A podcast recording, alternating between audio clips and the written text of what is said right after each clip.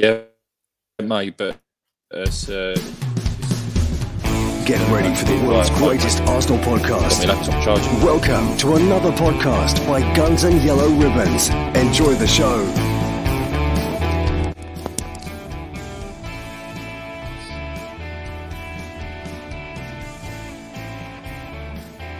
Can you hear me, boys?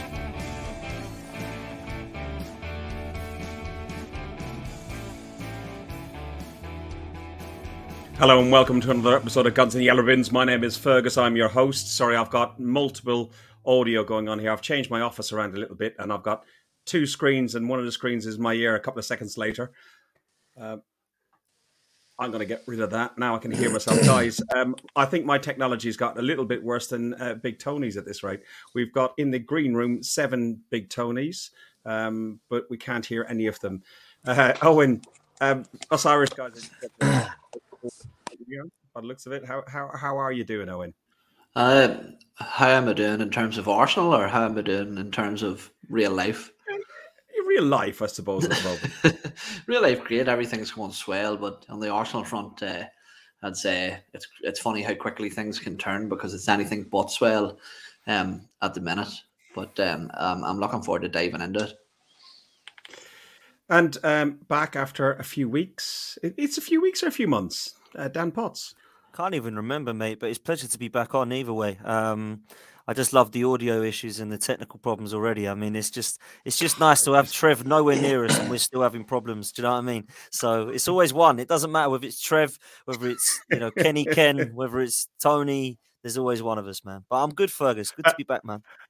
And and the thing is, you know what I'm like a stickler for, like having it all working right as well. So this is that's really why it's that's why it makes it even funnier because you're a perfectionist, bro, and it's just funny when this stuff like this happens. Oh no, no, no, it's driving driving me nuts. Listen, um, before we start this show, uh, and hopefully Tony can get himself sorted out. If not, well, it'll just be the three of us for a short while.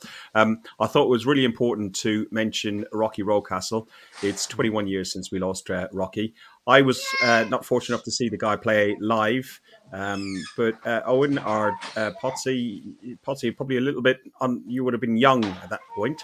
Very um, young. You seen him? Yeah, play? I was very young, very very young, and um, I probably did see him play when I was very young, but not for Arsenal. If I'm honest, he was probably at Man City or Leeds or somewhere else um, when he was playing. Uh, but I was very young, so um, all I'd remember is looking back in history and seeing what a fantastic guy the guy was. And I think in 89, he was a massive part of what we did then.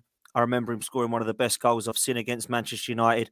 And I think when you look at that goal that he scored where he chipped Schmeichel, not only did he chip Schmeichel, he's managed to get it past two of the best centre midfielders that the league has ever seen in Paul Ince and Brian Robson. And for me, that's why that goal is so special and it just sums up Rocky, you know. So uh, very, very sad. And it still is really sad when you talk about it. It's strange, twenty that that that far on, and people still get upset when they talk about it. Just shows what a legend the guy was. Owen, um, first of all, did you um, ever see Schmeichel ever play? And um, also, um, what about Rocky? Did you see Rocky either? I always thought it was Schmeichel myself. Yeah, yeah, yeah. Schmeichel. No, um, Schmeichel plenty of times. But uh, to be honest with you, Rocky, not really. Not really. I don't really have very uh, many memories of Rocky playing for the Arsenal, but what I do have memories of is my dad talking about uh, about Rocky. Obviously, the the the pictures we see on the anniversaries and stuff like that on social media. But for me, my big big real introduction to Rocky was um, uh, through Ryan, uh, Rocky's son, who's been a, a guest on our podcast uh, numerous times, and I think Dan has met met him as well on the podcast and stuff. And to be honest with you, it was only through and uh, do you want to know what I'm, quite, I'm? I'm quite happy it worked out this way because I got to meet Ryan with no sort of um, preconception of how he should be because of his dad. You know, as I say, I was quite sheltered to maybe his dad's legacy, and it was only through Ryan that I really started to dive into that there. Um, but ab- above all else, apart from the fact that look, everybody knows the technical skill that uh, David Rocastle had on a football pitch, but I think the one thing that you hear everybody say is how much of a gentleman that he was. You know, he was a, he was not only a legend on the football pitch, but off it as well. And I think something that uh, he would be proud of is maybe the legacy that he's left because his children, not only Ryan but his sister as well, are two absolute legends of human beings as well. And and I'm I'm glad to call Ryan a friend now. So um yeah, no, it does. Every, well, I, I, think I think every year it hits it hits deep now that you have that personal connection too. I was with you uh, in the Tolly uh, mm-hmm. the, the, last time you were over when you met Ryan. Uh, Tony, I don't know if we've um, have we got you, have we not? Have you got Trevor's Gremlins? Because uh, obviously Trevor hasn't made it tonight. Um, because uh, he's got something going on uh, at home. So uh, you've obviously borrowed his broadband. How are you getting on, Tony? Do you can you talk to us? That's a no. Okay, so let's let's look at this game ne- next. It's we're looking at the Arsenal uh, uh, visit to Selhurst Park. It was eight o'clock on a Monday evening kickoff, um, and uh, you know, it was it was what we would have thought probably. Well, every game is a must-win game, but it was a game that we went in there thinking like you know after the weekend and uh, clearly Spurs had clawed some goals back against us uh, in the Premier League, and goal difference may be very, very important in this run into the uh, into um, the league. Is is he back? No, he's not. Uh, goal difference might, might, might be um, very important in the run into the top four, top three uh, position. Um, so you know, going into this game, uh, Owen, what, what was your expectations leading up to it? I, you know, go on. Um, I think that people were potentially overlooking this game from the get go. You know, the work that Patrick Vieira has been doing with Crystal Palace and um, how formidable he's he, he's you know turned them into. Uh, I know that sometimes results don't sway their way, but their performances have definitely taken a step up um, since his appointment. But for me, look, I, I always thought probably like everybody else that we had everything in in our arsenal to go out and and and put them away. Um, but from the opening few minutes, I think that the thing that stood out to me was the fact that we looked like the side that were really feeling the nerves. You know, the, we looked like we were feeling the occasion and the pressure. Um, obviously, there was uh, a couple of changes with uh, Kieran Tierney falling out of the lineup, which I'm sure we can dive into a bit later on. But minimal changes, probably that would be the team under the circumstances that everybody would have put out. But the difference was just the contrast between the two sides was just stark. It was it was insane. Mm. You know, they they looked like the team that were um, potentially fighting again in the Champions League places, and we looked like the the mid table side. You know, and and and potentially you could almost say the Crystal Palace essentially are on the beach because they're pretty pretty much safe as as far as more, and and they're not really going to climb into any uh, European places. Uh, so they didn't really have much to go for in this game, where it was the complete opposite for us. But I tell you what, Patrick Vieira got it absolutely spot on because if you if you pay attention to the way that they're pressed, and as I mentioned, I don't want to throw too much in too early, but uh, the thing that stood out to me very, very early on is they recognized our points of control and supply and they completely nullified yeah, totally. with, with, triggered presses. Anytime that Ben White, Thomas Partey, or Martin Odegaard touched that ball, there was two or three men on top of them straight away and it just completely nullified, as I say, our um, control and our supply throughout the game, which completely starved us starved us of anything. Dan, um, you asked me was I going to the Palace game, and I, I did get offered a ticket there thanks to Trev, um, and I chose due to an early start on Tuesday morning, and two, the fact that it's such a pig of a place to get home from. Uh, even I'm on the underground, and you're further out in Essex. Um, uh, you know, it, it's a pig of a place. You went to the game. Uh, you were going to. You had an early start as well. Um, you had the day off, and it was a, an early start in Waterloo. Um, uh, what was your expectations going into that game? And then let's look at the lineups as well, because as Owen mentioned, there was an injury to KT, and Tomiyasu wasn't available. Yeah, um, I didn't see the lineup coming. If I'm honest, I didn't see the Tierney situation. Was that due to the early start, or was that due to the? Um... yeah, yeah, a little bit of both. A little bit of both. But uh, I did worry. I think Kieran, listen, Kieran Tierney is one of my favourite players, and I was very frustrated that I didn't see him. The other shock to the lineup was I really expected to see Martinelli because I think that we needed somebody who give us a little bit of that energy and was that off the shoulder type player. So they were the two shocks for me. Uh, other than that, pretty much as Owen said, I expected it. I think we need to start giving Patrick Vieira some credit, don't we? I mean, we need to start understanding what a job this guy's done. He came into the club with seven players at his selection, and he has recruited unbelievably well. He's got hit the ground running, not just himself, but with all of those players. He's got in what two months I could see a style of play, not two years like Mikel Arteta I was waiting for. And then also what I've seen is not just the philosophy of that play that he's that, that that style of play, it's the fact that there just seems to be that intensity and that want to win. There's that kind of drive and that tenacity. So I love what I'm seeing and I think he deserves a hell of a lot of credit. I think Marc Guéhi and Tyrick Mitchell have got into the England squad rightly so, as well as Conor Gallagher. They're three brilliant players for Crystal Palace. Didn't even see Michael Olise, and he's another player that's been superb for them this season. He's kept Zaha happy. Zaha's not asked to leave yet, and he has been for the last three years under Roy Hodgson and the play and uh, De Boer or whoever it was beforehand. So I think Patrick Vieira deserves a lot of credit. So my expectations going into this one was it was going to be a narrow win to the Arsenal, and it was going to be a very hard fought out game. And like Owen says, Patrick Vieira schooled us in certain areas of that pitch. And I just think he deserves a lot of credit, not just for this game, but for the whole season. So I don't sit there being shocked by this because I think that we're an Arsenal side that has a performance like this in us. We've seen it at Everton away, we saw it at Burnley at home, and we saw it at the start of the season. So I'm not shocked that uh, Crystal Palace beat us. I'm more shocked by the kind of performance, really, um, because mm. I hmm. can't really hmm. name a player that played well. So there's my expectations going into the game and the shock to the lineup. Well, the lineup was Ramsdale, Cedric, White, Gabriel, and Tavares. We'll go into him in a second. We had Partey, also somebody we'll talk about. Granit Xhaka, Saka, Odegaard, Smith Rowe, and Lacazette. The um, the bench was the biggest surprise for myself. Um, that there was okay. It's great to see youth coming through, but it just shows the lack of depth and strength that the, the, team has got, and how much work we need to do in the summer. Um, you touched on a few things that I, I do want to talk about a little bit later on, which is a debate about Arteta versus Vieira. Um, and and you know what? There's some of the stuff you said there, Dan, about Vieira is very becoming of the man as a player he was. He was a much more sturdy, stronger player.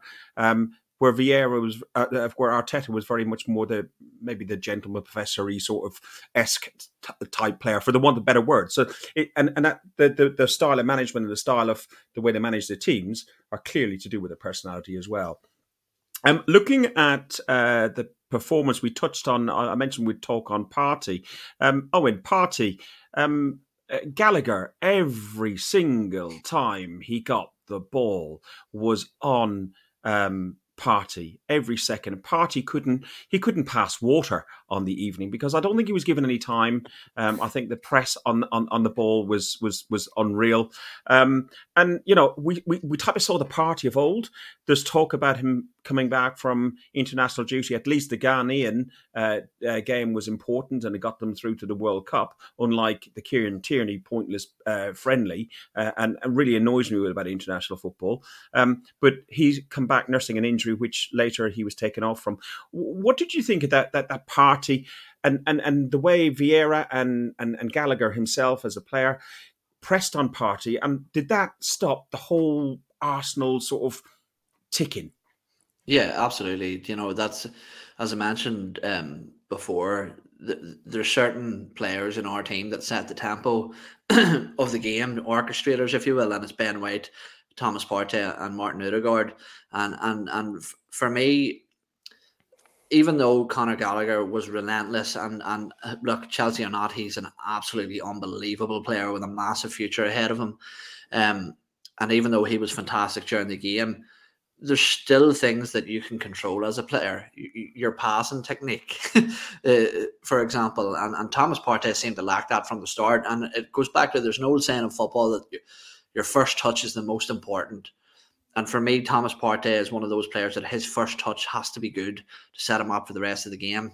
And unfortunately, it wasn't. And unfortunately, that pressure started to pay off for uh, Crystal Palace and Gallagher on Thomas Partey because he just every time he touched the ball, he was completely baffled. He was completely paranoid about being caught on the ball, um, and it paid dividends for them that hard work.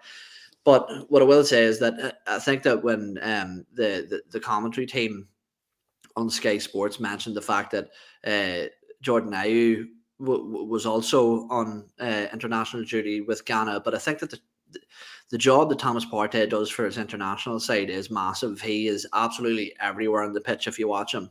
Um, he's basically a one man midfield for Ghana. So I think that to completely ignore the fact that um, he did have such a big game and such a big performance for his uh, country in such short time before that game, that that that that you, would be naive to think that that wouldn't have an effect. But still, um, Thomas Partey, I think, has set a standard for himself. Um, over this past few months, he's been arguably Arsenal's best player, and uh, you know we're. To- I don't want to jump too far ahead, but now you talk about potential injury that he picked up during that game, and even though his performance was uh, subpar in that in, in, that performance, he's still going to be an absolutely massive miss because I, I, think that an out of form Thomas Partey is still probably our best central midfielder at the club. Mm. Dan, um, Thomas Partey uh, clearly was um, managed out of the game. Um, did that affect Martin Odegaard? Uh, uh, I know uh, Owen just said that Partey is probably our best player um, of recent in Arsenal. To be honest, I'd probably put Odegaard up there as probably one of our best and most improved players of recent time. Um, do you think that that cutting Partey out of the game influenced and affected Odegaard's game, and there's a lot of people on social media. You know what social media is like. There's so many people who have such extreme views and how they slag off players on social media. Um, and uh, on Arsenal fans forum and also on Twitter and so on, people are going, "Oh, the guy's having a mare. He's awful. And what's he doing?" I think he was just frustrated. He was frustrated with what was coming from behind him, and I think he was also frustrated what was on front of him um, with lack of goals. Sorry, Lacazette um, uh, uh, as well. Um, what what were your thoughts? Sorry, I, like what you I like what you did there, man. I like what you did there. Um, so the reason Martin Odegaard struggled was because you've just said Thomas Partey was taken out of the game, but it wasn't because he was taken out of the game by one person. Like Owen said, Conor Gallagher, Kouyaté, and um, Schlupp were like dogs, mate. Absolute did not stop running, workhorses on every touch. Martin Odegaard's first first touch was shambolic. I mean, absolutely shambolic, particularly in the first half. Thomas Partey couldn't get a pass right. And I just think, as you said, Fergus, both of them were getting frustrated. And it was funny because somebody asked me not uh, not long ago, just before the Palace game, who's been our best player in 2022? And I said Thomas Partey.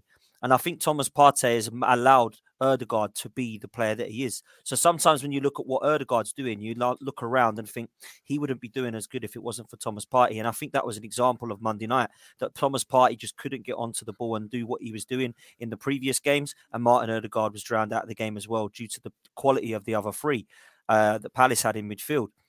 I said in 2021 that Gabriel was our best player, and 2022 Partey was our best player, and they were the two worst players on the night for me. On Monday night, I thought Gabriel was shocking. I thought Partey was poor.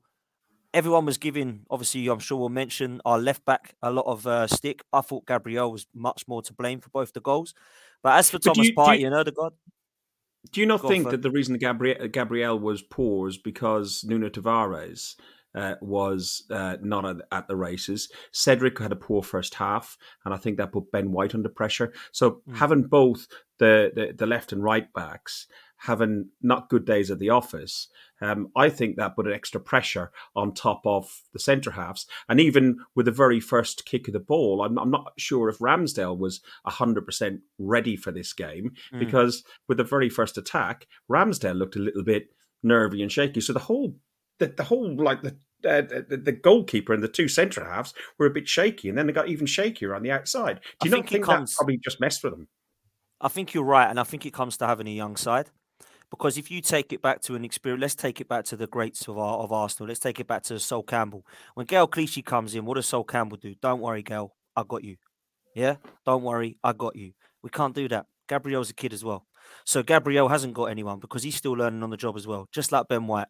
So when Cedric comes in, who yes is experienced, but he's not our first choice, Gabriel and Ben White, I've got you, but they haven't because Ben White's making rash challenges for the first goal, and Gabriel's losing the header, and Gabriel's jumping out the way of balls, missing clearances. Nuno Tavares, I thought got a little bit of a bad, a, a, a little bit of bad stick, if I'm honest, because I watched the highlights. Those two goals aren't his fault, in my opinion. I don't know what Gabriel's doing for either of those.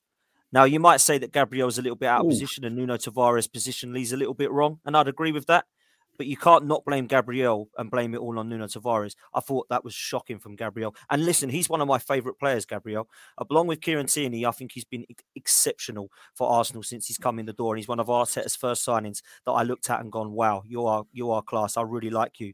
But I thought he had a shambles. And people say it's because he's misses give birth and his head's on other things and he's had late nights. I get that, yeah, potentially.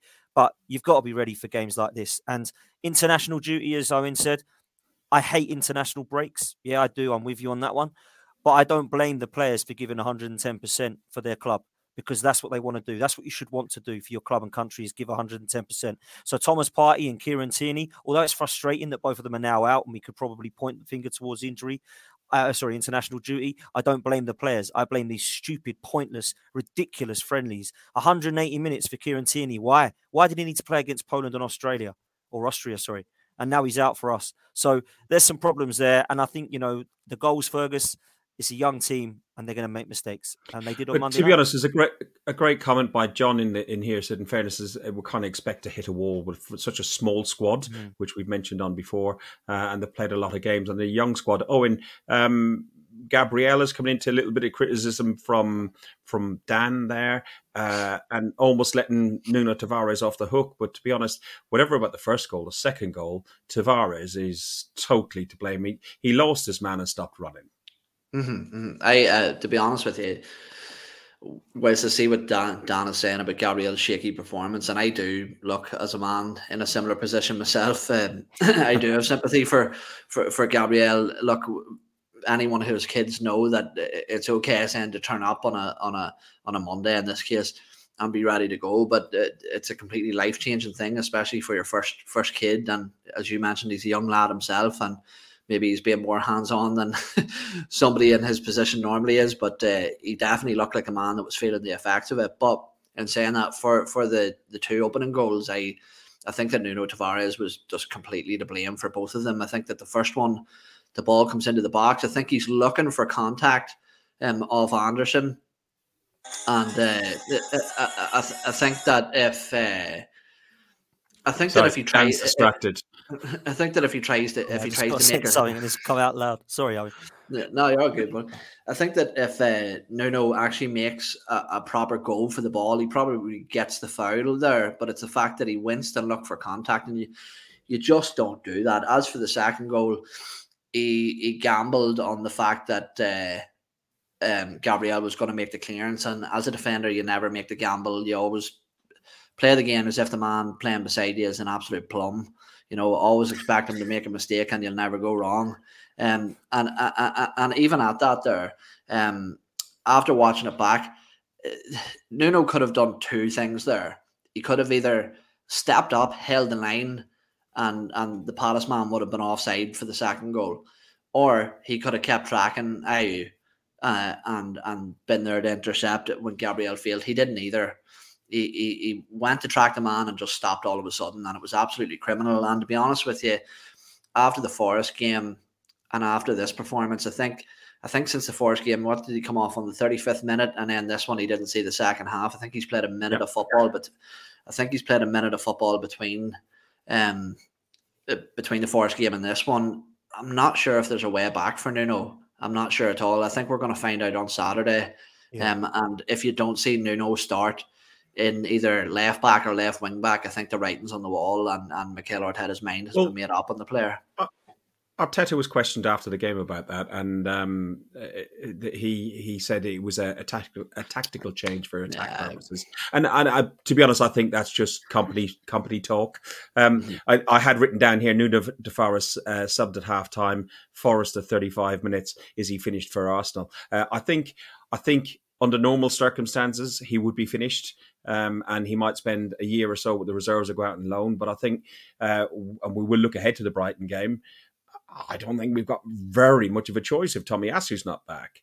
Uh, before we get into that, though, um, Odegaard, we talked about his frustration. Odegaard, from that frustration in the second half, we changed to six in attack effectively for the last 15 minutes. Uh, we had only one shot uh, on target in the first half, uh, and Odegaard gave away a penalty.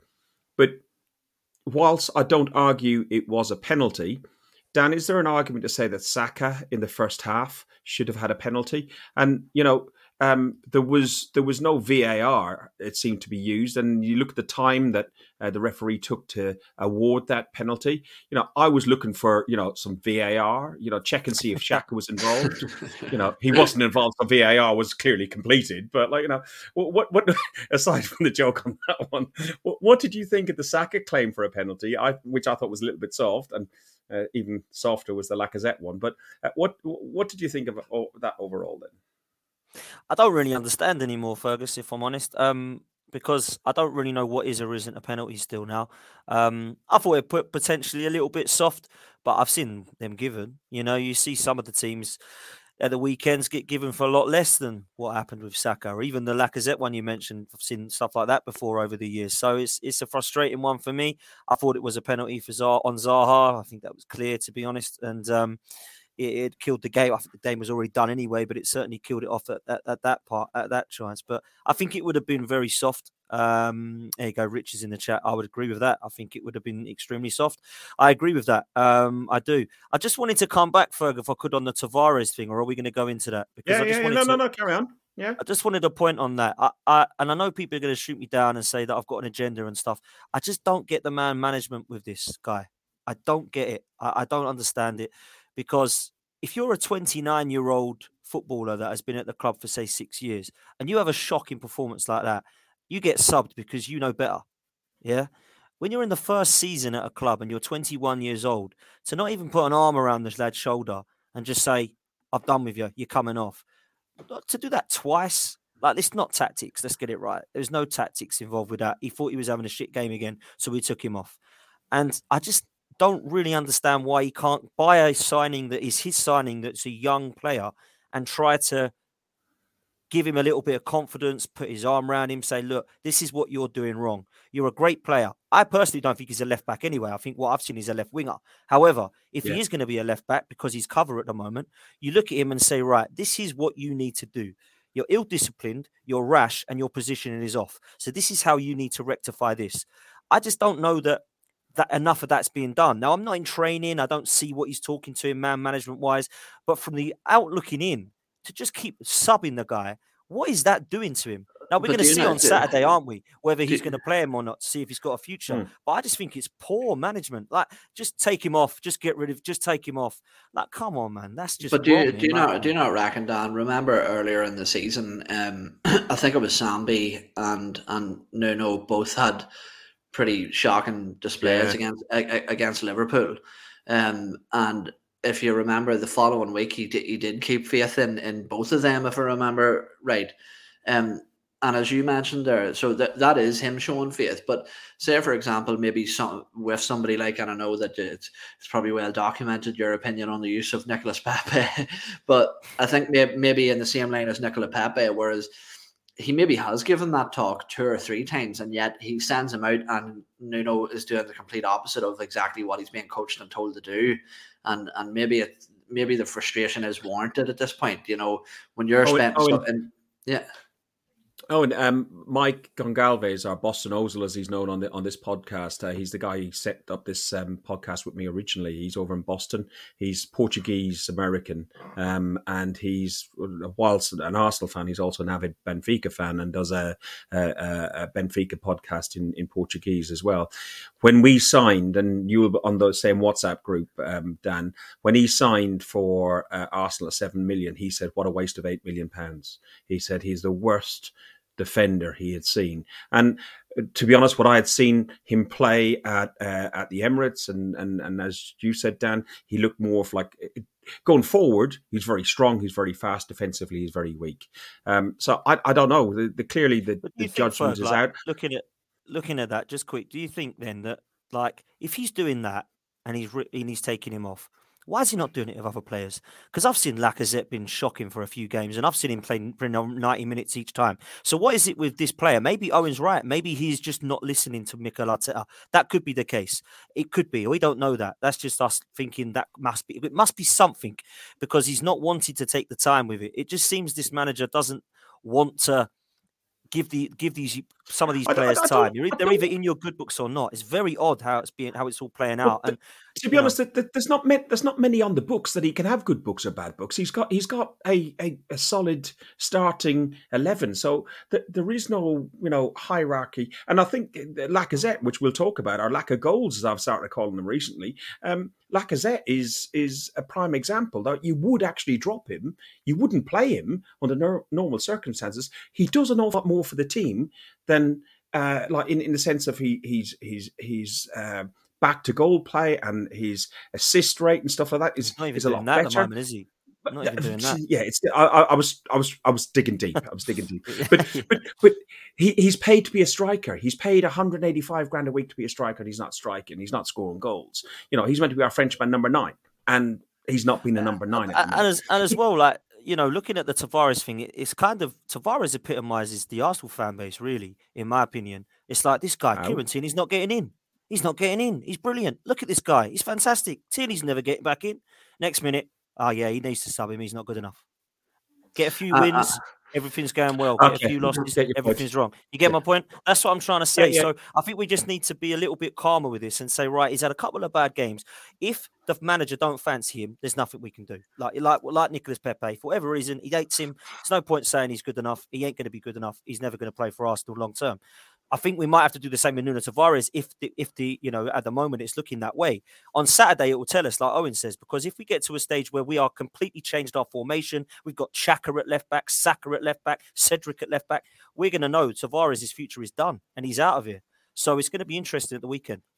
I think I think if if anything as well. Sorry to jump in there, uh, but uh, I'm not saying that if Kieran Tierney was in that side that the game would have finished with it with an Arsenal win. And that's not what I'm saying. But when you look at how shaky that entire back line and even to an extent Emile Smith Rowe in, in, in, front of Nuno, I think that with all this sort of um, ITKs coming out and saying that there's links with the Kieran Tierney and Spanish clubs and 50 million pound price tags and people saying, oh, maybe it wouldn't be so bad to take the 50 million. We only paid 25 for him. Keep Nuno in there and then we'll look for a replacement. I think that that just threw pie in everybody's face that would suggest that that's a, a, a good option to take because Kieran Tierney for me in that back line, people can talk about the leadership of Ben White or Gabriel or Tomiyasu or whoever you want. That's the mainstay in the back line. That's the guy who pulls the strings back there. That's the voice of our 100%. back line. And, and and for me, it just it's going to be a massive, massive loss for the rest of the season not to have him back there.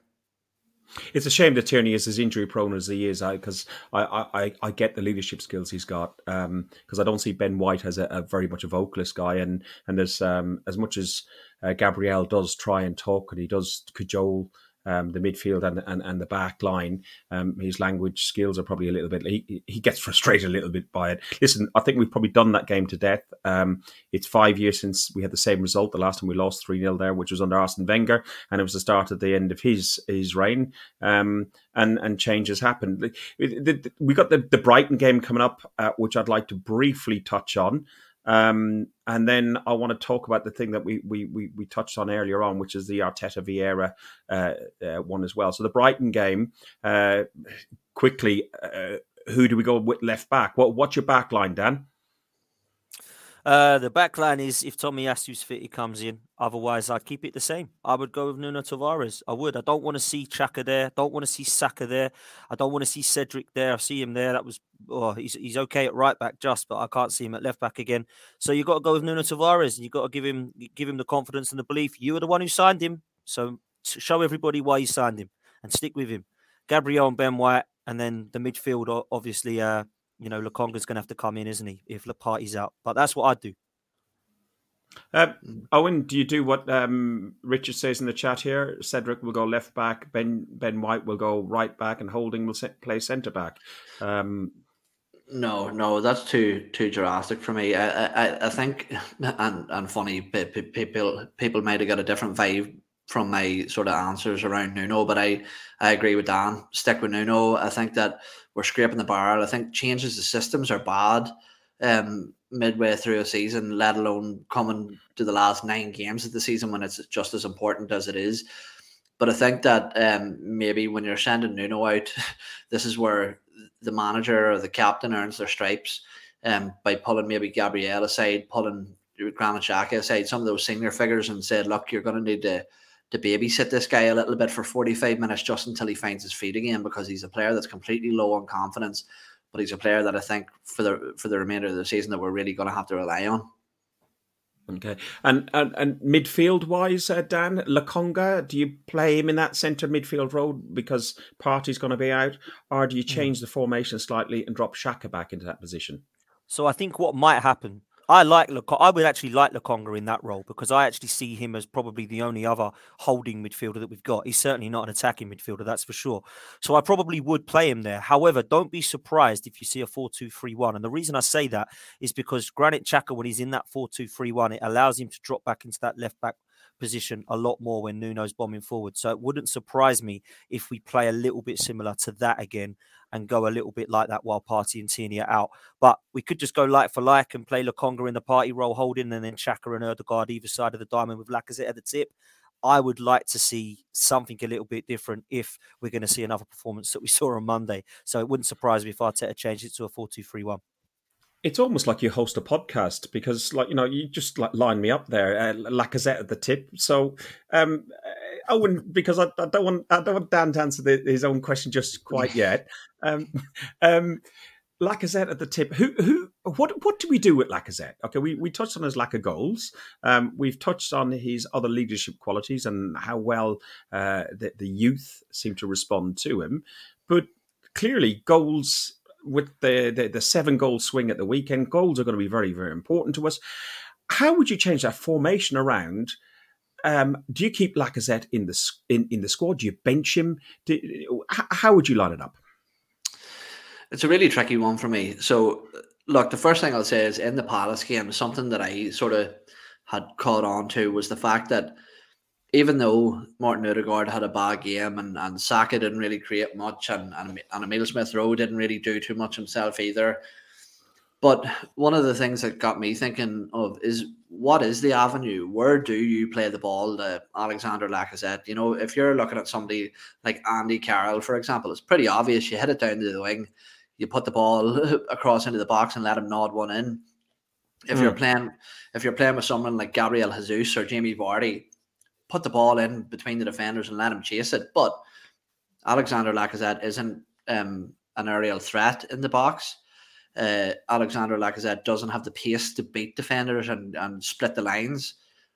And then when you're talking about putting the ball into his feet, well, he's not overly physical either. And whilst he's been doing a slight job that, I think teams are starting to figure out. If you just stay tight to him, you completely nullify him, and that kills any lack of goal threat. So I think, if anything, and I'm not going to sort of criticize too much hindsight 2020 and all of that. But when you look back at January, it's obviously a massive mistake not to bring in some form of striker, even if it had been a loan for a plan B, if anything, you know, that Eddie Nketiah is, I'll just say it very bluntly, I think the guy's absolute trash. uh, as a footballer, as a person, he might be a lovely guy, but he's just not a very good footballer. But the other thing I'll say is, as well, is that if you look back to um, season we won the FA Cup when we moved to a back three, eventually teams in the league started to figure that out.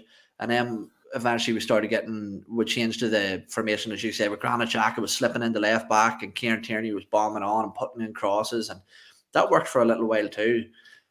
I'm starting to realize that every six or seven weeks, every system starts to get figured out. People start to to realize what other managers are doing, and then they the counter that and nullify that with their own systems.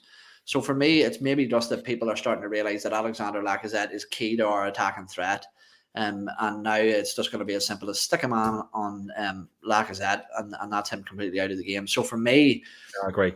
Uh, for me, I, I think I think the fact that we have a team like Brighton who aren't doing very well, to put it lightly, at the minute, this is the time if you're ever going to experiment at, uh, at, this stage of the season, the Brighton game is the time to do it. I think that Gabriel Martinelli has everything in his locker to be an absolute superstar striker. And I think it's maybe time just to take a roll of the dice, throw him in there, see how he does. If if, if it isn't going too well, well, half time comes and you've got Lacazette on the bench and, and and by all accounts as well, Lacazette could potentially need to be taken out of the spotlight at the minute. I think so, I've seen a stat. Of, I'm not sure whether it's 17 hours or 17 games that he hasn't scored from open play. So, so in summary, uh, you'd bench him. Yeah, I think so. Yeah. Sorry. podcast. One word answers would be very dull. yeah, yeah, yeah. It's a podcast with two Irishmen on there, so you're never going to get any silence on it. Never yeah. mind. uh, listen, um, uh, Dan, anything to add on that? And and finally touching on that game because I'm conscious that you want to go in a couple of minutes, but um, I, I, do want to go on the uh, Arteta Vieira thing. Um, any key players to to uh, keep an eye out on the Brighton side from your view, and add anything else on the Lacazette that you want? Of course, listen, Brighton are a side that aren't winning at the moment, and they're a side that aren't scoring. So I don't expect to see a high scoring game at the weekend. Now, having said that, it will probably be a free free draw now. But it's one of those games that I do think will be very tight. I don't believe personally Brighton are a huge, huge threat at the weekend. It's a very bad omen for us going there because they've managed to do quite well against us over the years. But I will say that I think we're probably going to take three points. Just the pure fact we're playing them at a good side at a good time. They're not really playing for anything at the moment other than trying to win to get their, some of their pride back. Graham Potter's done an absolutely outstanding job, in my opinion. So they're going to be a threat, of course, because they're a good side on their day. Of course, Bissouma's a massive player for them. Maupay, we all know we have history with, but I don't say that he's an exceptional talent. But they have got a couple of players that can hit us and, and can cause some damage. As for Lacazette, I'm with Owen 120 million percent. It's time for Martinelli through the centre. Just played up front for Smith Rowe, Ødegaard, Saka, and Martinelli. Let's see what happens. It's full of pace. It's got creativity because Ødegaard can thread balls through. You might have to defend against us differently, but we'll certainly be able to attack teams differently. You can't play the high line because Lacazette ain't going to get off the shoulder because he ain't going to move. You have to with Martinelli because he is a pacey striker and he'll cause you all sorts of problems. And what I like about that front three or front four, if you include Ødegaard, is you've got the creativity and the technical ability from him. You've got the pace and the power from both Saka and, and Martinelli, and you've got the drive well. from Smith Rowe. And of course, you can play them in any position you want because there's a lot of rumours that Smith Rowe may go into the Lacazette type role if Lacazette isn't about because he can do that job uh, just as good. The reason yeah, Lacazette isn't isn't a target in say, the box is because he's never in the box. That's the reason. So well, it doesn't matter to, to if he's honest, six foot seven; he's never in the box there's only one guy I saw slower uh, than Lacazette running. Uh, I, I, who was it? We were playing Martin. Uh, was involved in it. No, no, no, no, no. well, actually, no. It was Alex Iwobi for Everton the other the other day. Oh, Jesus yeah, Christ! I was howling, man. And when we when we when we, they signed him for forty million, I was I was howling, mate. Absolutely howling. But um, but no. In, in seriousness to that question, I do think Lacazette it's time because I've seen enough of him now, and he doesn't even work hard and hold the ball up well anymore. He's not even doing that. And I wouldn't mind so much if Lacazette was 37 like Ronaldo, but he's like just turned 30 and he looks like he's 45. He's uh, always in. He's never never last past sixty without blowing out of his ass. Like what is? Oh, he, he can do. Not... He, he, can do seventy minutes, and then he is struggling, and he, he does ask to be changed by 70, 68, 70 minutes, which is his fitness. But I, I, disagree with you in the in in the sense he does add a lot to the game. He does give a lot to the game. A, against Palace, granted, he was he was poor, but I think that was Palace managing Arsenal rather than Arsenal managing the game. He was poor um, against Villa as well, wasn't he? Really poor. Uh, well. He wasn't great. No, he wasn't great. It, that, that's over. That's two weeks ago. Christ, you won't be expect me to remember that long. um, you, you mentioned Graham Potter, uh, a manager that everyone's been crowing and raving about and saying how good he is, and an English manager, potential uh, Tottenham or Arsenal, or linked to some of the bigger jobs. Hmm. Um, Vieira after the, the, the performance he put in against Arsenal uh, the other night, and also what you touched on earlier, he, he, inherited a team with seven players. He's bought players. He, he's instilled a, a, bit of steel about Palace, and uh, I didn't even notice, but you had a good point about Zaha's not moaning about moving. Um, he did, in his own interview after the game, admit that he did inherit a well organised squad, and that is Roy Hodgson, which he will if given time, he's not dynamic, but he does organise and set a squad up. Um, Owen, given the choice, go go. Let's go back pre-December 2019. Vieira's never managed in the Premier League. Arteta's never managed in the Premier League. Graham Potter has had Brighton. Um, given a choice of one of those three, Ancelotti, all of those, none of those are all available. They're your three managers who would you have chosen on the day? I know who I I I, I know who Dan is, God, so that doesn't matter. well, maybe surprisingly, if you if you put me back at that time, uh, Graham Potter's the choice I would have went for at that time. I think that uh, was it Ostersunds or what do you call the side that they actually Ostersunds, yeah, yeah, beat us. I mean, he did fantastic things with that with with, with that side, um, and he had a bit of a track record. And if we're all being very honest, I know that it's it's the trendy thing to look at one of the invincibles and say that they're the man to take the, the to take the role. Patrick Vieira's managerial record at that time wasn't overly flattering, to be honest with you. I think that um, he had a bad spell in France, and um, obviously Mikel Arteta had no experience whatsoever. So I think that Graham Potter's the one I would have went for. But in saying that, I think if one thing I've learned from Mikel Arteta is that maybe sometimes it's bad to have a former player as, as your manager because even though Mikel Arteta isn't a legend and he's not invincible or held it anywhere near, I mean, Mikel Arteta couldn't clean Patrick Vieira's boots in terms of the legacy that he has as a player uh, at Arsenal Football Club. But there is a connection. There is at times a bit more of a tendency for the fan base to cling on and be protective over a manager, maybe when they shouldn't be.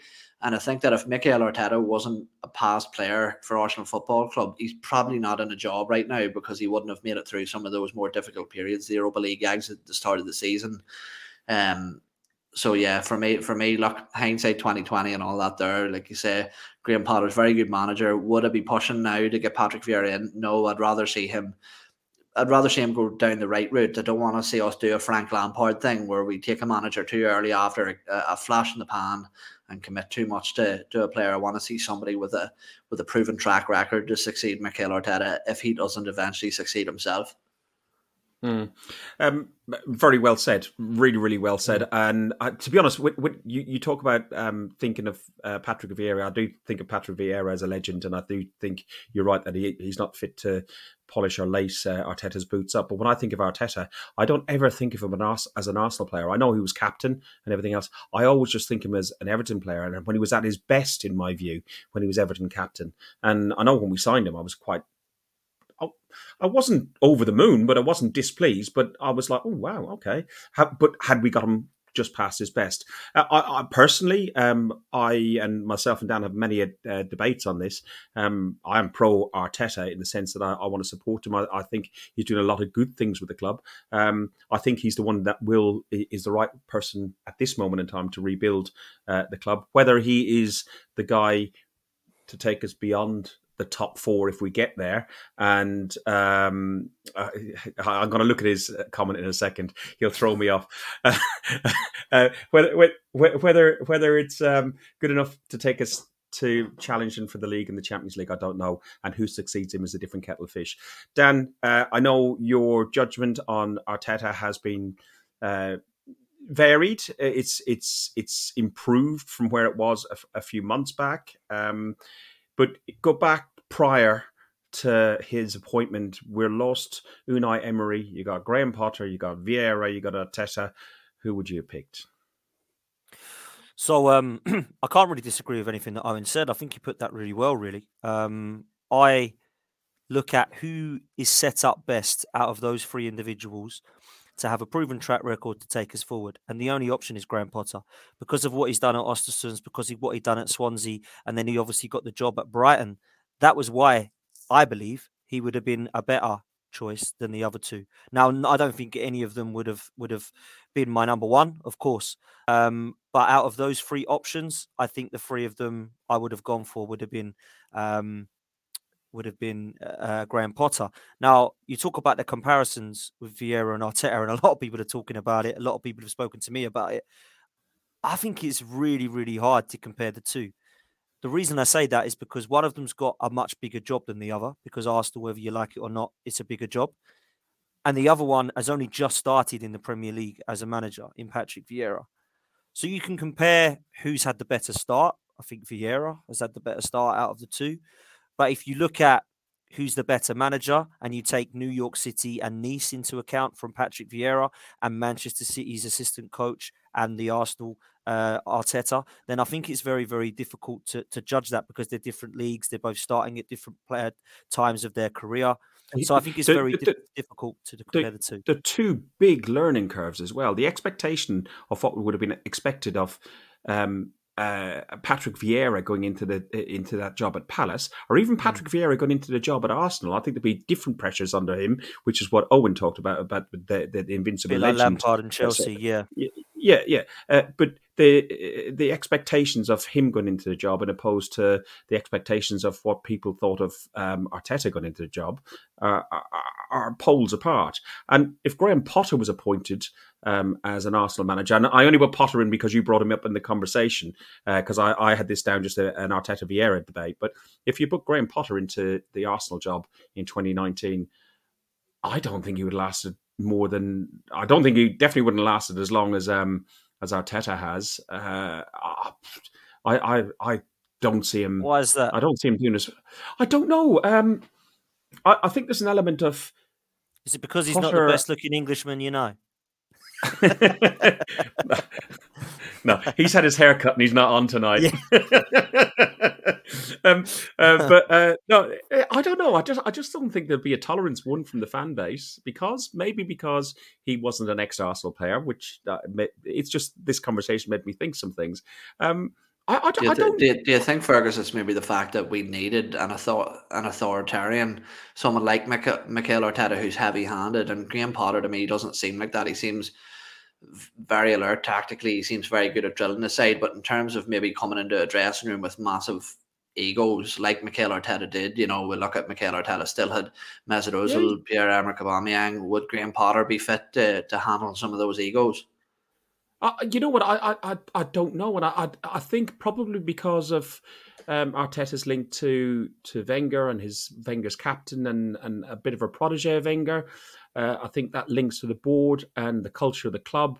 I think also the the the board and the owners ownership of the club will probably come under a lot of pressure as well um, about not understanding the ethos of the club. And I think Arteta coming in and understanding the ethos of the club and then taking no crap from nobody and getting rid of Deadwood. And he's probably not doing it for the same money as some of the other people would do. I'm sure he's getting a good screw, but he's probably not doing it for the same money. He's doing a bit more to develop his career and, and for love of the club to a certain degree. Not that I'm saying he's an Arsenal man through and through, but uh, I, I, I, yeah, I, I don't know. I just I, I do think it was one hell of a gamble, and I do think it is probably a good gamble, in my view. I think all we can do, because we don't know what it would have been like if Graham Potter was an Arsenal manager, all we can do is look at the evidence of what he's done in his career so far. And we can't really compare what he's done at Ostersunds and Swansea, but you can look at what he's done at Brighton. And when you've got a team, and I know he's going through a tre- dreadful patch at the moment, I don't think they've won in six now. Um, he's managing to get a style of play. He's managing to get players like Maupay and Danny Welbeck scoring goals. Um, and Arteta was struggling to get Aubameyang and Lacazette to scoring goals. So I think style wise, he certainly would have come in and, and I think given us a style of play, which I think Brighton had um, up until a few weeks that we've seen now. It's been a bit a bit lackluster, and I think they've probably got a lot out of that side already, and they're going through their, their bad patch of the season because they were fifth at one stage in the league. So I think that he's a manager that I think would have been um, underwhelming to become the Arsenal manager, um, certainly, um, as well as probably Vieira and Arteta for me. I don't think anybody was overwhelmed when Arteta was appointed. I don't think anybody went, wow, we're on to good things. I think everybody was like, oh, bloody hell, we've got someone who's never done the job before. We all wanted a, you know, an Antonio Conte or a Simeone. Well, I don't think everyone did actually. I, I did. I don't think everybody did. Um, and we got Arteta. I so I think, think they, did were, either. Were a little bit underwhelmed. un, a little bit underwhelmed. I think was fair to say. I mean, maybe you two were happy with Arteta. I, I don't know. I, maybe you were. I wanted someone who'd actually done the job before. Um, but maybe you know this was the right way my, to my, go. We will find out, won't we? We'll find out. Uh, we will. My my my my my thing that I like that we've done with Arteta, or to be honest, anybody that we put in there, and I don't think Conte, Mourinho, any of the uh, uh, uh, any of the names that were out there would be willing to be in it for the long game and and be there for five years and develop. And the, the whole club needs rebuild. And look at Man United, five managers on, and they're still in a complete state. Mm-hmm. I didn't want that happening to Arsenal Football Club, and that's why by taking a a chance on Mikel Arteta, which it is a huge chance on Mikel Arteta, by taking that chance uh, and by what he's done, being the hard man and being the uh, uh, the dictator and the disciplinarian and everything else, he's made those difficult choices that I don't know if if a Mourinho would have got away with that because the media would have just torn him up. With, with Arteta as a blank sheet. Owen?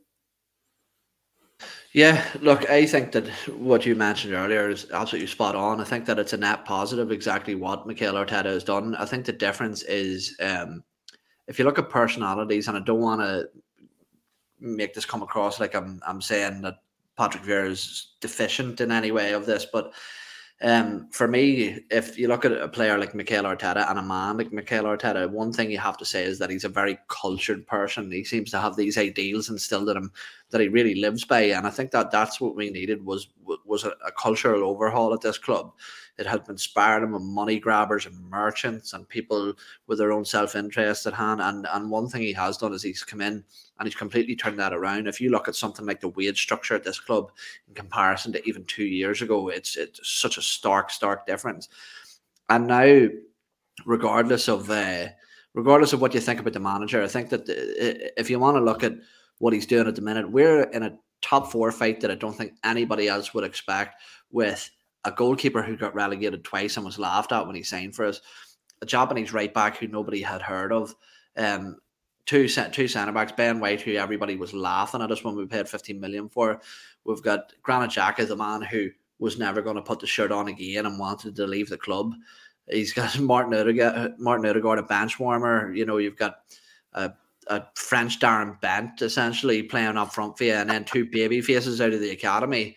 You know, if you if you actually once you pick it apart and pull it apart, the job that he's done, I think, is phenomenal. We're ahead of schedule at the minute, and don't let the fact that we're ahead of schedule uh, discourage you from what this team can achieve with this manager. I think as well. I've had my doubts. I've wanted him out at certain times, but that's just the life of a fan. That's why I'm sitting here talking to you two lads on a on a computer screen and not running Arsenal Football Club because I'm a moron and that's not my job. There is people in position to make them decisions, and I'm glad that there is because I think we could have pulled the trigger too early and maybe seen this guy succeed at someone like a PSG or a Barcelona or wherever you want, a Man City, whatever. I think that I think I think I think that when you look at, I think that when you look at um I think that when you look at these last 10 games, it hurts. The Palace game hurts right now, definitely 100%. Mm. But I think if you had brought me an Arsenal fan in front of uh, onto the screen now or in person, even would be better. And if you had told you that we were going to go undefeated for the last 10 games of the season, I would have hit him a smack in the face and said, Wise yourself up. Because it's just unrealistic. We were always going to lose games. We're going to pick up points where we don't expect to pick up points, and other teams are going to drop points where we don't expect them to drop points it's a long run into the end of the season. There's going to be ups and downs for everybody, but I think that uh, regardless, uh, granted, as long as there's no massive capitulation, I think that this team mm. has done us proud this season and, and, exceeded expectations of where we maybe expected ben, to be. Ben Bennett on Ben Bennett, who's been on the show on on, on uh, uh, Twitter as well. He's he's we've had a he's in the WhatsApp group and we've had a conversation and uh, he said regardless of, uh, of what this team achieves this season, whether they get top four or not, as as, as, as all of us will be extremely disappointed if we don't. Um, he's happy that they've uh, the team have left everything on the pitch, which is which is fantastic. And and and, and to be honest, I think they have. Uh, I, I, I sent you a text this morning, Dan, and I've, I've managed to secure Southampton tickets. But this season has been my best season ever for away fixtures. I've yes, managed I'm... Brentford, Man City, Leicester, Leeds, Forest, Wolves. Watford, and I've got Chelsea, Southampton, and, and uh, Tottenham coming up. Um, look, we're very conscious of time. Quickly looking at this, we've got um, Arsenal v Tottenham has been re, uh, finally scheduled for the Thursday night, so it means that we got a long weekend. It's Thursday in the pub for about well, I finished work at five fifteen, so in the pub for about five sixteen, um, and uh, taken Friday off, and it's uh, it's a nice long weekend. Um, but that has meant that the Newcastle game has been moved to the uh, the Monday, um, and Leeds was moved to the Sunday. Looking at these fixtures, um, how many points can you see us getting out of there, um, please? Um, how many points can you see Tottenham getting, please, Dan? They've got Villa, Brighton. Tottenham, uh, I think personally, Tottenham will. They only three games they could potentially drop points against are Liverpool, Leicester, and Villa. I think they'll get a full house after that. Um, as a uh, with, uh, I mean, I don't know why Tottenham have been thrown an extra game there by Blank FC. I mean, that's a bit unfair, isn't it? When do we get to play? Blank? That's that, no, that's, that's uh, to do with no. their trophy room. oh, is that what it is? Yeah, no, like that, yeah. Ferg, like that, Ferg. like that. Uh, Bright Arsenal, Brighton, three points. Southampton, three points. Chelsea zero points. Manchester United, three points. West Ham, one point. Leeds, three points. The Scum, one point. Newcastle, three points. And Everton, three points. So I think we'll drop more points than Tottenham, unfortunately. Okay. Uh, I'd agree with you on most of your predictions, except for West Ham. I would have said uh, maybe the one where we don't get any points, but I can see us getting some points at Chelsea. One, I'm there, and two, Chelsea um, at the bridge are uh, they're, they're, they're, they can be got at, and they're currently 2 0 down against Real Madrid, uh, in the, which is not on in the background. Who's the uh, behind... Real Madrid manager, by the way? Who's the Real Madrid manager? Who's uh, Ancelotti. Ancelotti. Oh, he's he's rubbish. He's washed up. Sorry, go on, carry on. Somebody I wanted, that's all. I was told he was washed up. He's winning the league and beating Chelsea 2 0 at, at Stamford Bridge. Washed up manager. Uh, Next. Owen, you're uh, moving swiftly on. Uh, what do you reckon on this one, Owen?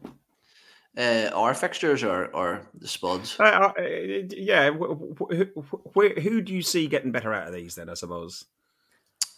Um, to be honest with you, the the, the fixtures are more favourable for the for them. I think uh, Villa's a tough game for them. Um, I think Brentford could potentially be tough. Leicester is isn't uh, an easy one either. Liverpool they're going to get absolutely demolished by them. I expect us to beat uh, Spurs um, because look, let's face it, we can look at these fixtures and tot the points up all we want, but we all know it is the history of the Tottenham to absolutely bottle it when they when they get into these types of positions. So I expect nothing nothing less than Tottenham just to absolutely fall apart. And I can't wait to see that dribbling goon, um, Harry Kane, na, na, weeping na, tears. Oh, yeah, yeah. No, no. Look, uh, I, th- I think that even though those were points dropped the other night, that uh, it's still in our hands, and I expect Tottenham to stumble like they always do. I think I think points I think points will be dropped uh, by ourselves, Tottenham and and uh, United. My fear is, and I think it's going to be that tight that goals will be very very important. But listen, we follow the Arsenal.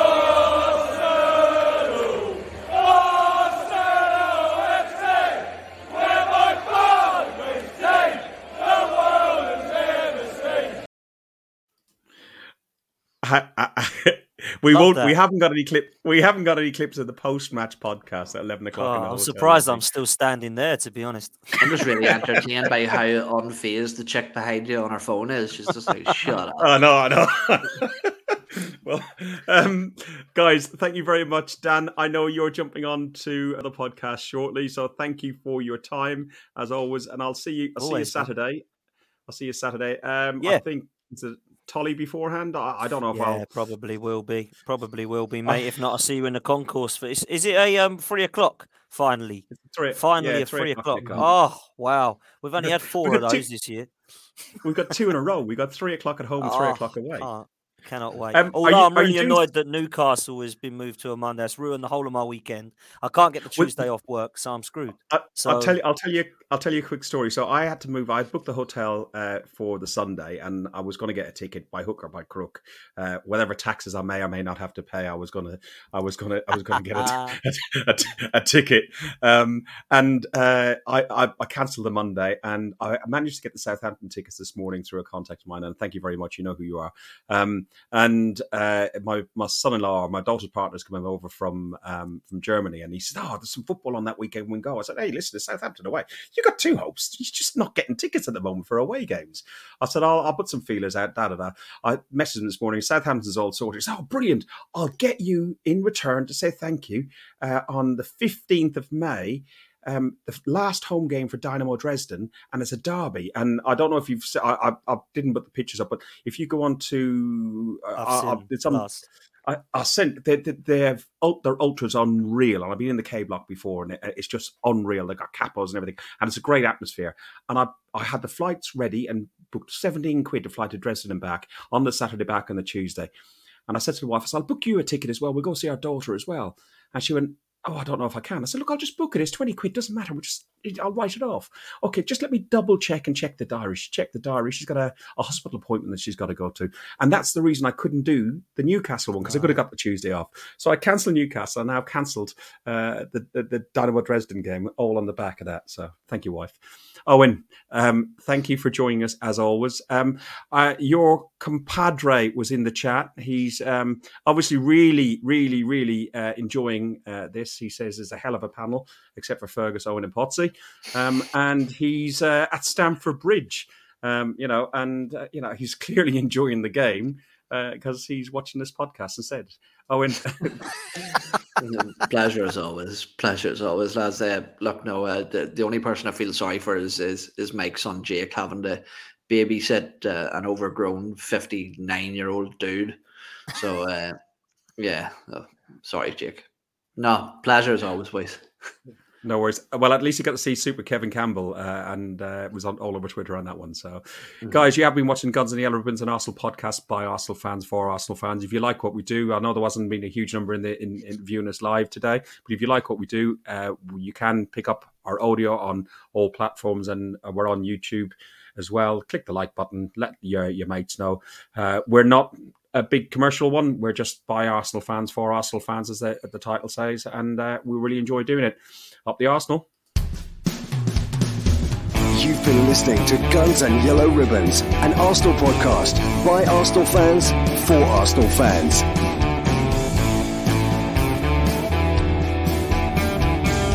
Follow us on Facebook at Guns and Yellow Ribbons and Twitter at Guns and Ribbons.